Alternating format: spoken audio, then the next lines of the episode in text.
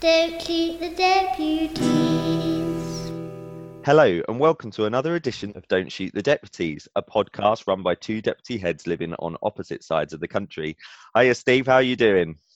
Hello, Russell. Good to be back. It's been a while, hasn't it? So it's great to be back on the podcast. It has. We've both had a, a bit a bit of time out from it, not really intentionally, but life goes on, and we've both been extremely busy with work and family and all sorts. But it's exciting to be back uh, with a new podcast because this one's a bit unique. Um, it all centres around uh, a visit I had uh, on Thursday and Friday up to Leeds. It did, Russell. Um, just thinking, like, uh, how did this even come about? Because for you and Devon to go up to a school in Leeds sounds quite a drastic action there. So how does it come about? Yeah, so I visited Parklands Leeds, which is, um, if you've not heard of it, it's, it's developed quite a a reputation for well it's an outstanding school but it's an outstanding school in a particularly challenging area of leeds called seacroft and um, my head teacher and I both came across um, a uh, blog about the school over the Christmas holidays, written by the Gloucestershire head, who um, did a great blog all about this visit that he and some other head teachers from Gloucestershire made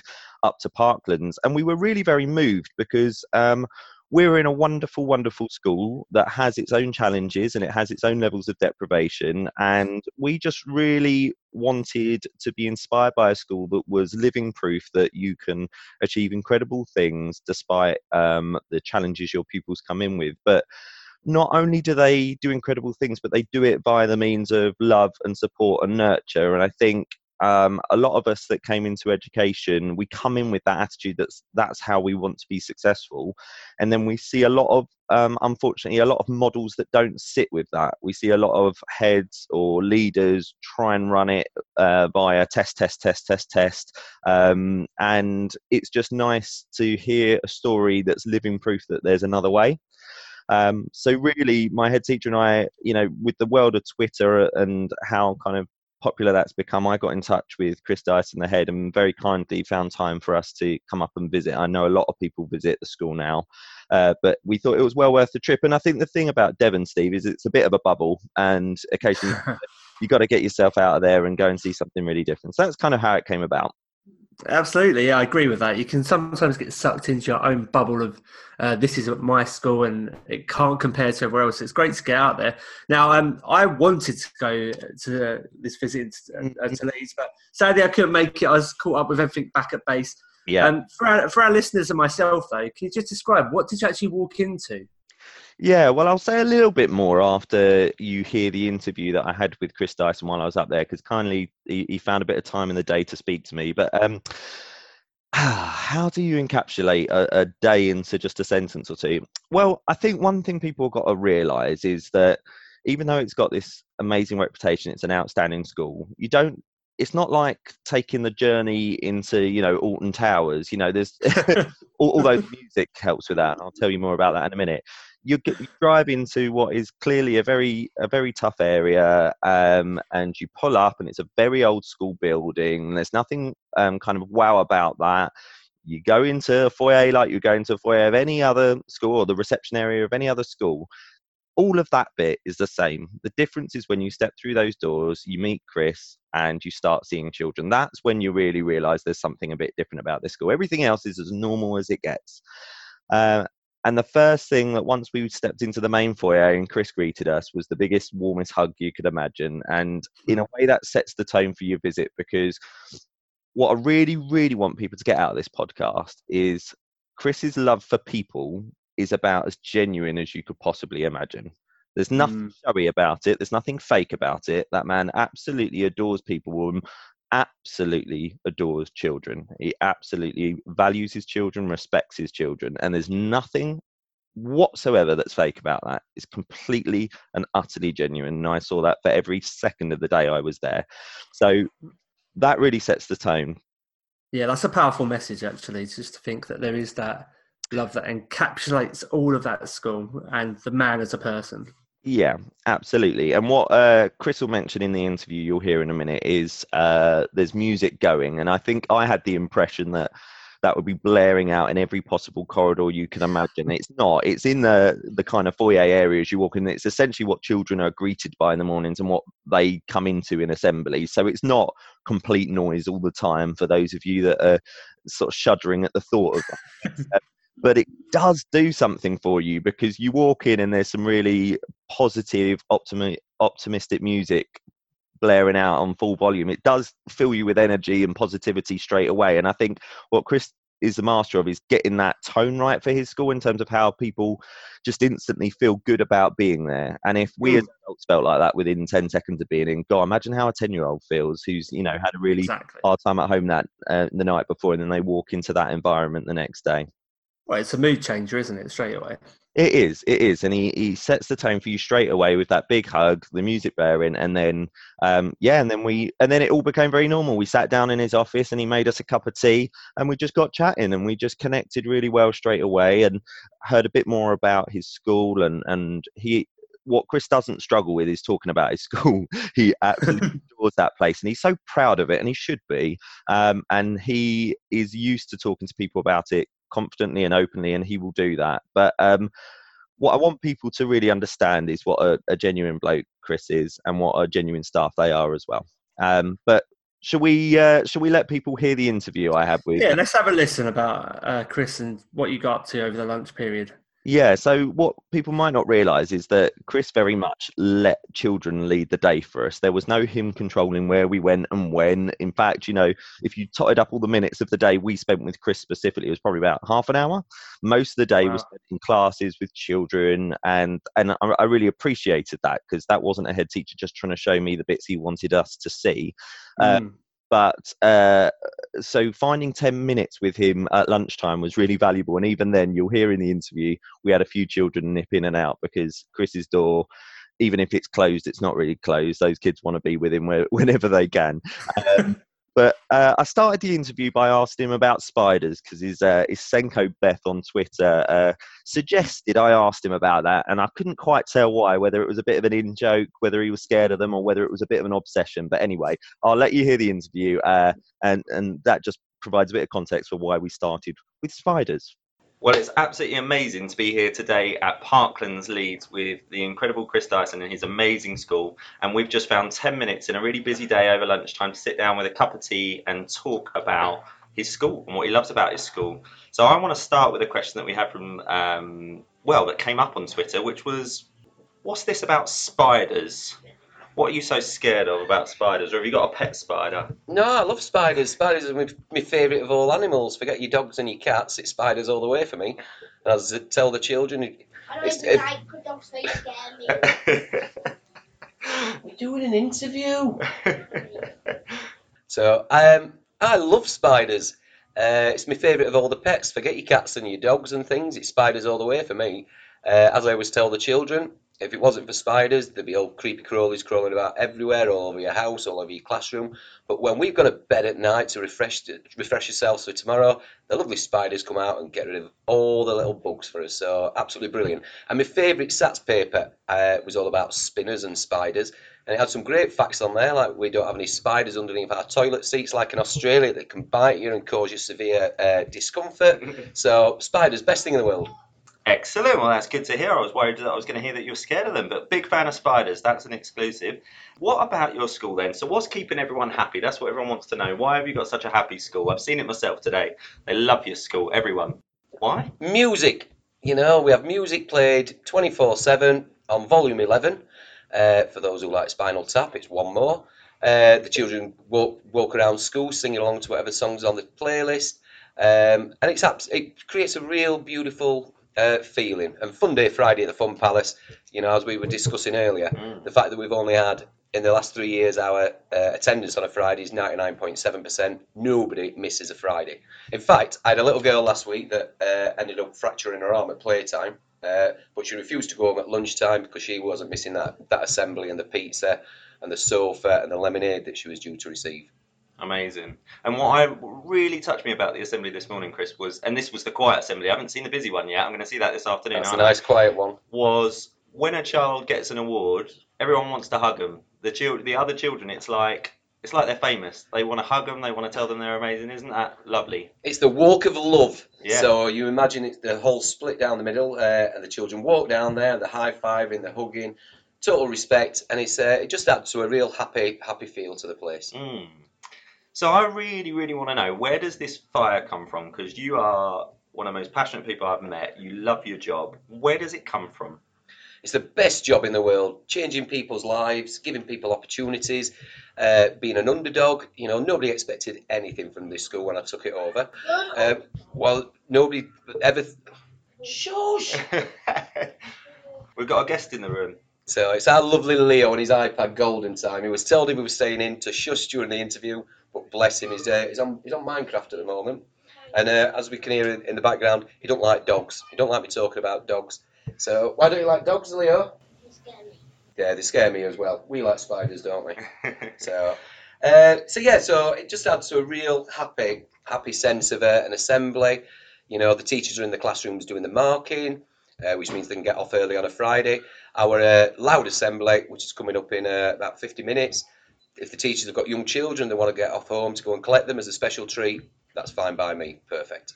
So I can see that that love and that happiness and that passion, and I don't underestimate for a second how far that takes a school. But I bet there's a lot of people that know about your school and they're interested in, as well as that, the boring stuff, that the day-to-day grind. What what would you pinpoint as some of the kind of day-to-day, the more boring stuff that the school does, but that really works here and helps your children to be so successful? Well, it's a data drop next week, so that's uh, a day of my life taken out by printing out endless uh, reports and things. But you know, we're not a testing school, so we don't do the testing for the data drop. It goes on uh, on teacher assessments and, and what work is in the book. Uh, it breaks my heart when I see schools that are opening over Easter for SATS boostering, Mm. uh, that start SATS boostering back in September time.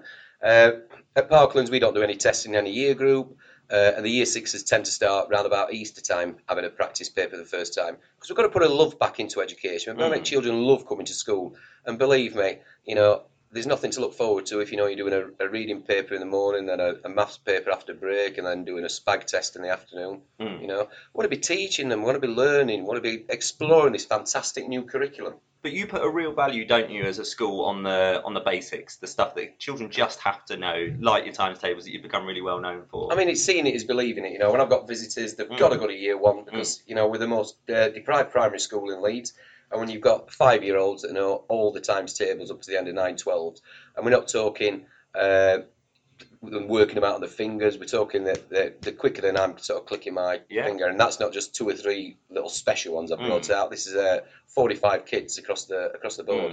Mm, mm. Um, and you know, once you once you've got your times tables, and you imagine being a year three teacher, and all your children are fluent in the in the times tables, your fractions, your decimals, all the all the things that are, are traditionally more difficult in maths, Mm. straightforward, and hence that's why we ended up with uh, 76% uh, greater depth in maths two years ago, and uh, only 48% last year.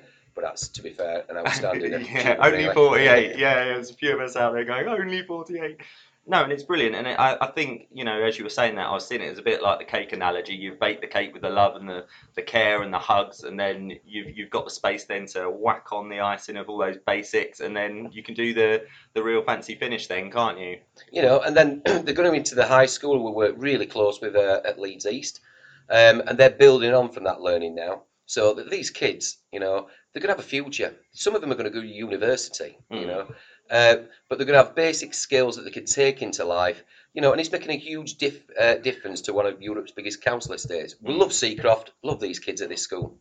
I've spoken to a lot of your children today. I've just sat and had lunch. Lovely beanie burrito. Beanie burrito. Beanie burrito. And it's just been lovely talking to your kids. But if you ask any child in your school, what do you love about your school? They have one or two answers. It's either everything or it's Mr. Dyson. So Oh. I want to know, for you as a leader, you've had such a big impact. Um, what are some of the key ingredients of an effective leader? you just got to have respect to the children. You know, I'm fully into uh, being an all-inclusive school. Uh, just because we're outstanding from outstanding from Ofsted, uh, and, and in reality terms, I just want every school to be good. Um, but we actually take on excluded children from other settings now to give them an opportunity, to give them a chance. And I've currently got four, and you know, obviously they have their one or two moments, but they're in school and they're learning and they're doing the reading and they're doing the writing. you know. And if we can give them opportunities, it's absolutely essential.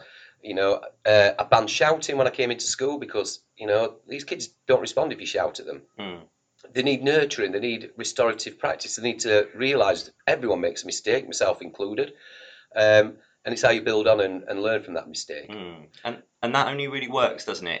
If the kids really respect the adults and it's mutual. You can't do restorative practice without that, can you? I mean, I can't do my job without my brilliant sort of teachers, my brilliant Mm. teaching assistants, my brilliant senior leaders, unless they followed the, the dream and things Mm. myself.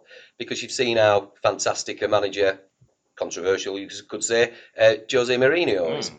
But when he lost that dressing room and he Mm. lost his team and he lost his squad, there's only one way it could go for him, and that was downhill. Mm. Whereas you look at Ole Gunnar Solskjaer, came in with a lovely big happy smile. I, uh, I tweeted Bryn Goodman uh, two nights ago saying, it just shows what happens if you've got a, a bit of belief, a big smile, you're happy, you take time to, to speak to people, you make sure everyone's singing off the same hymn sheet without dictating, you can achieve absolutely anything. And for the record, I'm a Sheffield United fan, not a Man U fan.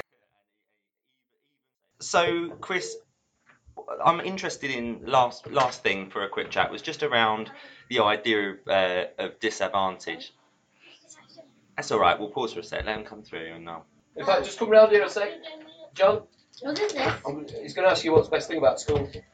He's going to ask you, come on, girls. So Chris and I have paused for a second because we've had a lovely group of his amazing children wander into his office, and it's a great opportunity just to ask one of them what they love about the school. So, what what would you say you really enjoy about Free writing. free writing? What is it you love about that? You get to write out whatever you want. You get to write about whatever. you want. And that came from when Cressida Cowell beautifully came up to our school, brought 500 How to Train Your Dragon books up, signed one for each and every child over a day, didn't charge the school a penny, not even for the train fare. And she said, Why don't you do this thing called Free Write Friday? And as you said, for people like John, instead of doing a beautiful piece of work and having it sort of green penned over the top and Mm. editing it, it means whatever he's got down, he can keep those ideas forever without someone saying, change this word, do this, do that. Love it, John. Brilliant. Thank you for sharing. I've got another pupil here. What would you say is what you love about this school? Everything. Do you know what? You weren't in the room when I was just talking to your head teacher a minute ago, but I told him that that's the answer. Every single child gives me either that or Mr. Dyson. That's what you lot seem to love about this school. Everything. That's amazing. Well, Right, see you in a bit then, superstars. See ya. thanks, guys. Right, Leo, you're back to class now, little brother. Please to John's class. Oh yeah, please. And tell him he's had a great break time. Alright. See you later, son. Rightio, last question I'd love to ask you about. I know time's precious. Um, you're in a really disadvantaged area, and lots of us do have high levels of disadvantage in our schools, and it's very easy for that to become the reason why children can only reach so far. What's your response to people that say, "Oh, well, we can't be at that certain level because of the level of disadvantage or the problems our kids come in with"? What's your thoughts? You just look at Parklands Leeds website, or you look at the Parklands uh, Leeds Twitter feed. These kids can achieve anything. Uh, 84% pupil premium, which dropped to 74%. I think we're currently on 69%, not because the the children have changed, just because the goalposts have changed. But when you've got that much uh, deprivation, and yet you last year were the single highest performing school in the country at Mm. maths, and that's from every school. This year we're in the top five, Mm. not percent, but the top five schools. Just shows with a dream, high expectations, belief, uh, leading through love, not through a stick. These Mm. children can achieve absolutely anything. And you've seen for yourself today, they're absolutely beautiful, gorgeous kids. They are. They'll do anything for anyone, you know. And people's first impression of Seacroft, it, it, it's not good, No. you know. Well, we had a we had a we've stayed just five minutes down the road and spoken to a couple of people in the pub down there who don't know the school specifically but know the area. And when you say where you're going, the eyebrows raise a little bit because you know they, that's the reputation it has. So it really does have that reputation locally, doesn't it? It's quite a tough area. It doesn't now, and we're spreading the word of love. You know, we're, we're changing people's perspective. Yeah. Uh, perspective of, of things. Uh, you guys have come all the way up from Exeter today. I've Yeah. had schools flying from Spain. I've had the director of education from New Zealand that's come in. Mm. Uh, I've got beautiful, brilliant friends such as Rob Smith from the Literacy Shed, who, who sponsors my Writer of the Week. I have Mm. Ros Wilson, who's in school every other Mm. week. And it's absolutely, these people travel everywhere Mm. to come and see this, this little oasis of, of what can be achieved, as I said, by using a carrot, using lots of love, as opposed to a stick, excluding, off rolling, flattening the grass, and all those things that are coming out out at the moment. businesses support the school amazingly. Uh, I had to do an interview for uh, for the radio on Monday about funding, and I said I might not be the best person to speak to. Um, I'm not. I'm not necessarily going to be the best person to speak to because I'm, I'm lucky enough to pull in about 300, 350,000 pounds a year from businesses, which means I can have 35 teaching assistants in 15 classes. Mm. Um, but all this is because of the, the goodness and the brilliance of uh, all the businesses that sort of Mm. sponsor and want to be part of this journey and want to Mm. be part of making a difference. Mm. Last thing I'd really love to ask, I know I said the last one was the last one, but do you think children are a lot more resilient than we give them credit for? Because you've got children from some really tough backgrounds, and I'm I'm fascinated by the idea of how resilient children are. And I went to a conference down in Devon a little while ago called Resilient Young Minds, and they had the the tagline "No child is broken," and it was that attitude of a, a child's never damaged completely. You know that they, you know with that love and with that support, they can go anywhere. They're just rich in experience at Parklands. You know, irrespective how much money they've got outside school, there'll be no children in the country that get an experience experience of a primary school like these children Mm. do at Parklands. They're the richest children in the world with Mm. that. And if they can take that love and that compassion and that humility that, that we install in them here into high school and continue the learning, then into the late teen years, and then into the 20s, where they're going to be the future, you never write children off. As I said, it breaks my heart with all the schools. There's a school just down the road from here that's part of one of the uh, academies that I won't I won't say, but don't uh, be quite easy to guess which one. 250, 253 exclusions last year. 253. Now, where are these kids going? Mm. You know, oh, his results have gone up massively this year. Oh, that's brilliant because you've just got rid of all the ones you don't want. You know, and it's silly old people like me that are taking these children, giving them another opportunity. And you know, they might not get the ARE, uh, they might bring our scores down, but I'm giving something to society. I'm giving something to their parents, and I'm giving them, I'm giving them a chance. Mm. You know, and as I said, for all four that I've taken on the last 18 months, all four have got a lot better opportunity now than they did 18 months ago. And uh, speaking to some of your children that have perhaps come from other schools over lunch, you know, they're the ones that are almost nicest to ask because you say, so what was it like when you were wherever you were? They might have relocated to the area. And oh, it's so much better here. You know, they really do value the experience they've got in front of them, um, as do the ones that have always been here. you know, but it's it's the other experiences because, as I said, we don't just concentrate on reading, writing, and maths. Uh, CBeebies came in and filmed last week, Northern Ballet doing their new CBeebies ballet. Mm. A thousand people came from the community. Uh, I personally did a high school musical with the year six this year. 13 dance routines I had to choreography, Mm. another string to my bow. Mm. And again, it was so successful and word got around. 1,200 people from Seacroft wanted to come and see it. We had to put on four shows. Mm. We did the Leeds, uh, the Leeds Playhouse, it sold out two shows there. Yeah. Um, so all these opportunities, you know, I've got opera singers in that, that come in and sing, the biggest opera singers in Yorkshire, because as I said, they all want to be part of this journey, especially on a fun day Friday, Mm. best seats in the House Assembly, Mm. which is 40 minutes away. Can't wait. And now I've told you twice I'm going to ask you one more question. This is the last time I'm going to say it because you keep making me think of other things. It's the last one, I promise. There's a lot of heads and deputies out there that feel exhausted, they feel flattened, they feel deflated, they've lost faith or confidence. And I've worked with people like that who I think are brilliant people, and they've just somewhere along the way they've they've lost their way or they've been knocked back. You just seem so fired up all the time. How do you, for those people, what would your advice be to help them tap back into that energy and that confidence in themselves? Feel free to come up for a visit to, to Parklands because uh, once you've visited here, anything that you see or use in my school uh, is yours totally free of charge, uh, as long as you don't put it on TES resources. um, so, and it's just, you've just got to fall back in love again, Mm. you know. And when you see these kids and you see how happy the staff are, because you know, I've mentioned the staff a couple of times, but the staff are walking around singing and happy, Mm. you know. Um, and you've just got to be honest with your staff. You've got to be honest with yourself. you've got to try one small little, small little initiative that you can drop as a seed into school that'll grow, Mm. just like our times tables did. Mm. Uh, my really good friend Simon Smith over at uh, East Whitley Academy. He's thoughtful. He's reflecting. He's it's everything about picture book and inference. You know, totally different and opposite to me, but that's his little seed, and that's Mm. grown and grown and grown. And it benefits myself because he doesn't mind me sort of pinching his ideas, just Mm. like he sort of borrows our times tables initiatives. So there's something about get back in touch with what got you passionate about education, whether that's a something or clearly child centered, but a certain subject or something that really gets you going. Just bring that initiative in again, get yourself fired up, and it'll snowball. and get onto yourself on Twitter because there's loads of brilliant head Mm. teachers there, and everyone has the down down times. but by sharing something and getting some advice, you know, sharing is caring. Absolutely. And what a great place to end. Chris, thank you for your time. Anytime. Can't wait. We're off to the big special assembly now. Best seats in the house. Russell, that is a fantastic interview. It's great to hear actually the children that are involved in that as well. Um, I've got some questions that follow on from that. If I can just fire them at you, are you ready for this? Yeah, go for it. Okay, so first things first, the big assembly is mentioned, and it seems like you're about to embark on this journey to a big assembly. what is this in a Friday afternoon? Because that could be the worst time to have a Friday assembly. It could be the best time. What did you make of it? Yeah, well, there's actually two assemblies on Friday. So he says it's so Wow. good. It's so good. We do it twice. Is his catchphrase. and it's funny because the morning assembly was one of the first things we saw. So we went and saw a bit of what they call their early bird mass, and I'll mention that a bit more later. And then, and then we went into the morning assembly, which he said, "Now this is the quiet one." But you go in and there's music blaring, the kids are singing. Sometimes kids will just sort of rise up into impromptu dance routines that you didn't realise where they came from. I think Chris might have choreographed them at various points. Uh, right. this is the quiet assembly in the morning.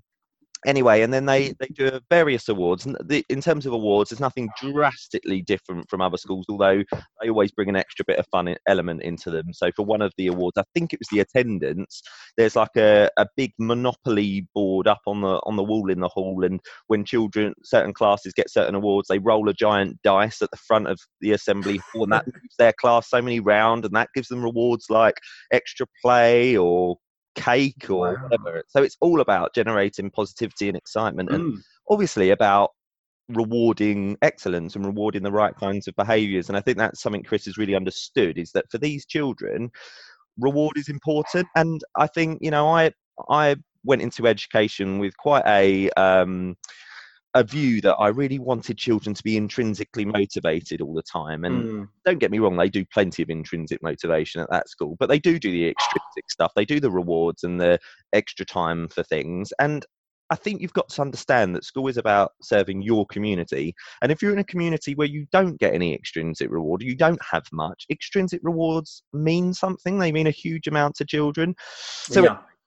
That's the morning that's the morning assembly. But what really struck me that almost had me welling up within about 10 minutes of the assembly is when children uh I s- talked about this in the interview when children get an award all the kids want to hug them on the way up. Mm. totally not fake like it's like there's some sort of famous person walking down the chris calls at the walk of love they're, they're hugged, they're high fived, and some kids really milk it. It's adorable. You know, one year two lads, you know, I think he must have hugged every kid in his class before he got to the front. But it's this Well, I assume it goes beyond just the classmates. It's everyone in that school that really wants to get on board with their celebration. I think they just, yeah, I think there's just a culture of really um, valuing each other. And you know, Mm. on the topic of hugs, I have never seen so many hugs in one day in my life.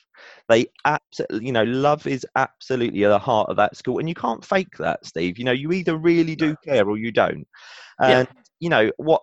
I know a few people out there will be like, "Oh, I might not have wanted to be hugged, hugged as a child." They don't make kids do this. they, they, there's lots of high fiving going on as well, and Chris reads that beautifully because when the children come up to the front, they always go straight to him, and he just reads it if a child just wants a high five or a, you know. But many, many of the children will, you know, they'll lean straight into him. They really, they really adore him, and I think for a lot of those children, he's a really important figure in their lives that makes them feel very valued and needed Yeah. And so are all the other teachers. It's not just Chris; he's the figurehead there. But um, that that culture of love and care is is is there. So anyway, the morning assembly is like the the seventy five percent version, and then the afternoon assembly is essentially that on steroids. Really, it's um, much much louder, loads more impromptu bits where people get up and dance and sing, um, and the kids just get the routines. Chris has lots of little catchphrases to introduce certain um, awards, and the kids just join in with that. There are parents at the back in the afternoon one where there isn't in the morning. Um, about 50 or so parents, probably 50 to 60 parents at the back for that. Turnout. But, What yeah. do they make of it, or what do they make of it? Well, it's quite funny because um, as a visitor, it's not your normal. So you're sat there wide-eyed and amazed, where they're sat there with quite calm expressions. They're kind of used to this, I think. You know, it's their normal. Um, I mean, what was particularly touching about parents in that assembly was there that Chris does a big. Um, he's famous for his timetables, but he he did does like a big um, like sort of competition. So each class um, get like a, a nominee that goes forward to represent their class in a little mini knockout tournament that is just like head to heads, and then they get to a final, and all the kids get a, a little certificate anyway. But the one that you know wins is that champion for that week and takes the trophy Mm. class. But this one little girl for key stage, what they do that for key stage one and key stage two, and the girl that won for key stage one, her mum was at the back, and uh, when she won, this mum almost looked like she was going to cry, and she just said, "Oh, I spent all, all night up with her practicing last night." So Oh. I think this is what again what Chris does very well is he understands his community and he understands the pride that those parents feel when he celebrates their achievements and he makes them feel good about themselves. So Yeah. afternoon is really just about um, celebrating what's lovely about that school. There's loads of singing. Um, there's loads of dancing. You've got the best seats in the house with the kids who have had certain awards sit and munch their pizza and lemonade while the assembly goes ahead. And you actually hardly notice them. You know, they just crack on there, and the rest of the assembly's going going ahead. Um, children very much lead the assembly alongside Chris. There's a couple of children. Fantastic. I believe are on sort of like a rota and they read out all the awards and stuff and they do that beautifully and they do that really confidently. So, And how long does it last? How long is this assembly going for? well, it kind of struck me. I don't think it lasted a lot longer than a normal assembly because I thought I'd come out and think, God, that was an hour and a half gone. I think it was about 30 to 35 minutes, which I don't think is very Okay. different to many of our Yeah. celebration assemblies because even if you're just talking it through calmly, you still, if you do, a, you know, various awards for every class, that takes ages, doesn't it? So, Absolutely. One thing that also strikes me, Russell, is this music that's going around the school from the foyer and in assembly. Yeah. Um, are these just these songs from programs like the arc or Sing Up, or is it pop music? What what is playing, and what's the purpose behind him playing all this music? Right. What you've got to understand is that in another life, I think Chris was a boy band member, or Chris is about to join a boy band and you know drop the headship career and and and break into us. He's about to like reform. We take that. And no, he loves he loves a boy band ballad. He, he fessed up to that. I said to him at one point in the day, I said, Chris, if only I'd realised all this time that the key to school improvement was take that. Um, and he laughed and he said, "All Backstreet Boys." Um, but he he he loves it. He loves it. But you know that kind of feel good music that you get Mm.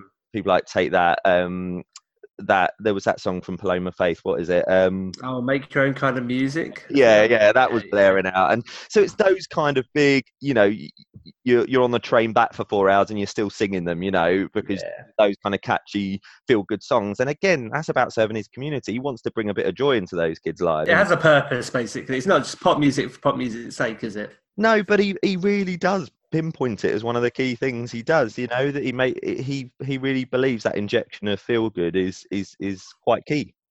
Yeah, and I think it's important to play music that children can hear outside as well and Mm. relate to.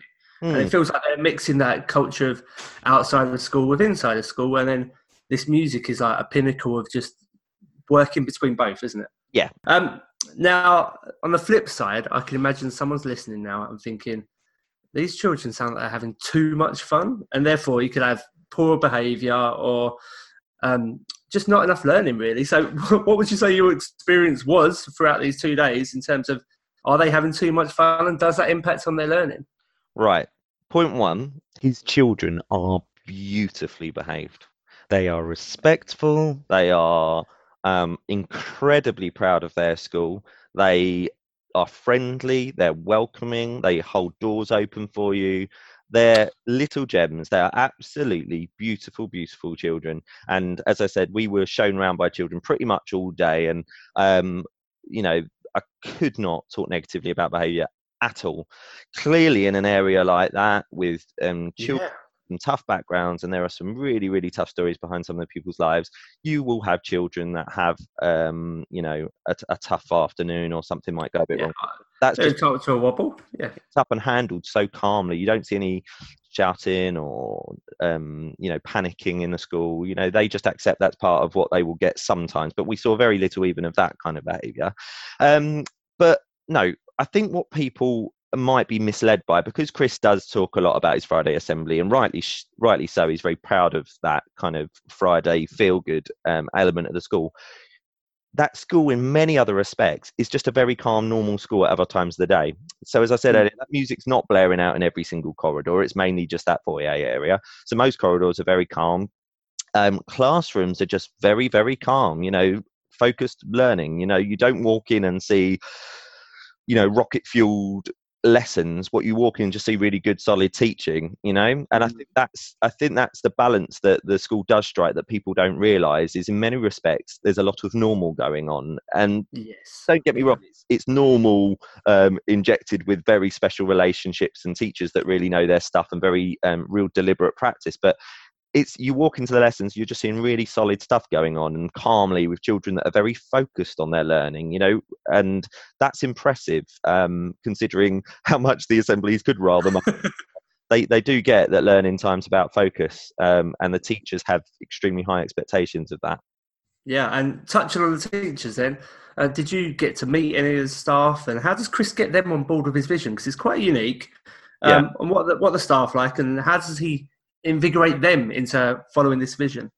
Chris will talk about leading from the front. When he started at the school, um, he had been a deputy before, so it was his first headship, and there'd been, I think, five heads in the year before. It, it'd been a bit of a mess.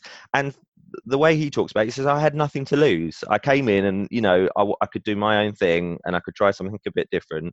Um, you know, got some some staff in. Uh, I think I believe people he knew, and I think he just leads from the front. I think he he models the kind of behaviours he wanted he wants to see. I think Mm. early on, I think he spent a lot of time in corridors and in classes, and I think very much modelled what he wanted to see. He banned shouting. He just wanted it to be a um, a very positive place. So I think modelling is key. I think he demonstrates in front of people all the time what he expects, and I think they follow suit.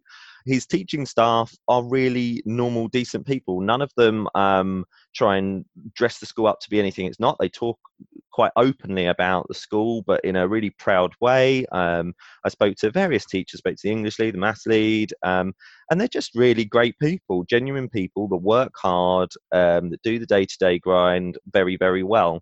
Um, and they're proud of their school. And I think, you know, beyond the teachers, I really want to mention the teaching assistants because in school, the teaching assistants are, are they're really valued. They're um, I think many, many of them um, have got quite high levels of qualification themselves, so they really know their stuff. Um, they really support the teachers in a class in a in an active way. They know as much about the children as the teachers, which is quite something. So, one class we went into, you know, the teacher was talking us through the books with the TA next to her, talking us through them hmm. at the same time, almost just as confidently, and could find the right book to talk to me about a certain issue just as quickly as the teacher could. So it was quite impressive that they they care just as much about the learning as the teacher. And I think Mm. um, Chris will talk about various things he does to ensure they're on board. He, he values them. They can earn days in lieu for when they've done residential and various other things. So I think there's give and take, and uh, he very much talks about the carrot rather than the stick. Um, I think there's a lot of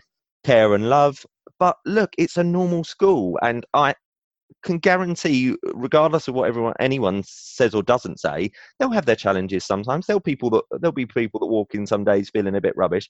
But when you walk into an environment like that, with there's so much love and compassion for each other, I can imagine how that really picks you up some days when when you're struggling a bit and keeps you going. So it's a supportive team. Yeah, um, that brings me to my last question. Then, really, we've spoken about how amazing his school is, fun fueled, but also normal. So, Yeah. how does it resonate in terms of progress for children academically? Like, I'm thinking about what do the books look like? Yeah. The learning you've already said is purposeful and calm in class, but Yeah. what are the displays like? For us who aren't on at the school, what did you see in terms of the books, the learning? And obviously, Chris mentions his amazing maths outcome. So, Yeah. what is he putting in place to get there at that level?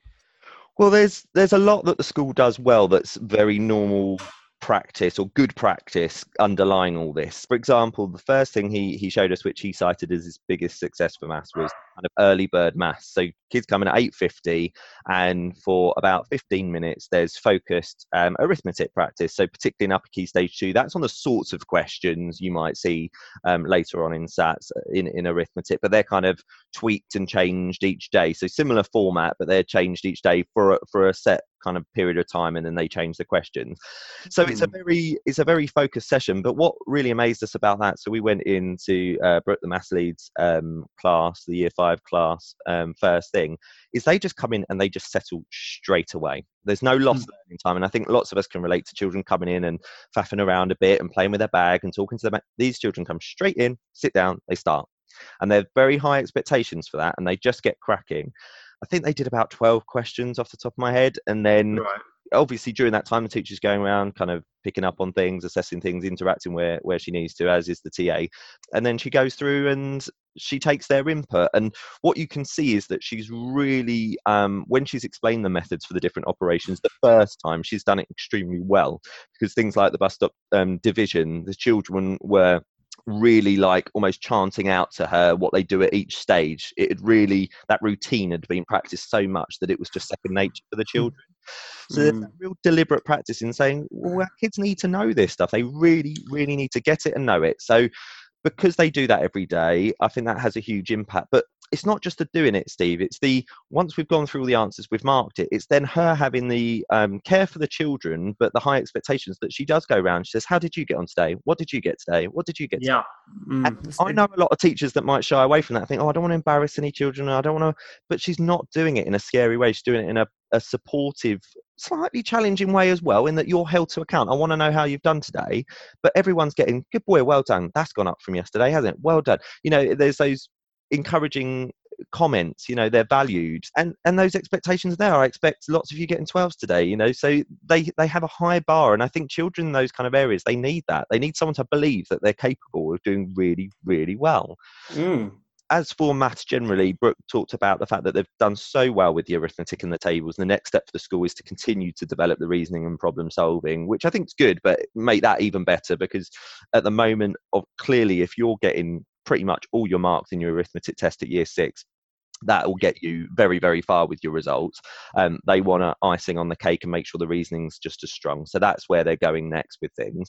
Um, but yeah, so as well as the the morning practice, they clearly are obsessed with times tables. They do do Hmm. times rock stars, but they do lots of just recall of that in classes. We did go into a year one two class where five, six, seven year olds were, you know, recalling their eight times table quickly to you, and seeing is believing. It was very, very impressive Mm. and some of those children with some quite considerable additional needs. The teacher spoke to us about one boy who came in with extremely low literacy levels and other kind of SEND needs, um, but for, for number, that's really clicked, that times table knowledge. I think a lot of SEND practitioners out there will relate to that, where pupils actually yeah. that recall um, of, of tables or number facts or patterns is something quite often they can really click with, depending on their need, of course. Um, so it was just impressive to see all sorts of pupils being able to do that. It wasn't just the select couple they had they brought out into the corridor. This was all the children sat on the carpet barking answers out to us. So you know they they really care about timetables, and of course, as Chris says in the interview, once you've nailed that, a lot of other areas are sorted. More towards the English stuff, what really struck us that we're going to take back to our school is the volume of writing in books was really, really impressive, particularly as you went up into upper key stage two. So um, they use very much a talk for writing approaching key stage one, but then they move more towards a novel study approaching key stage two.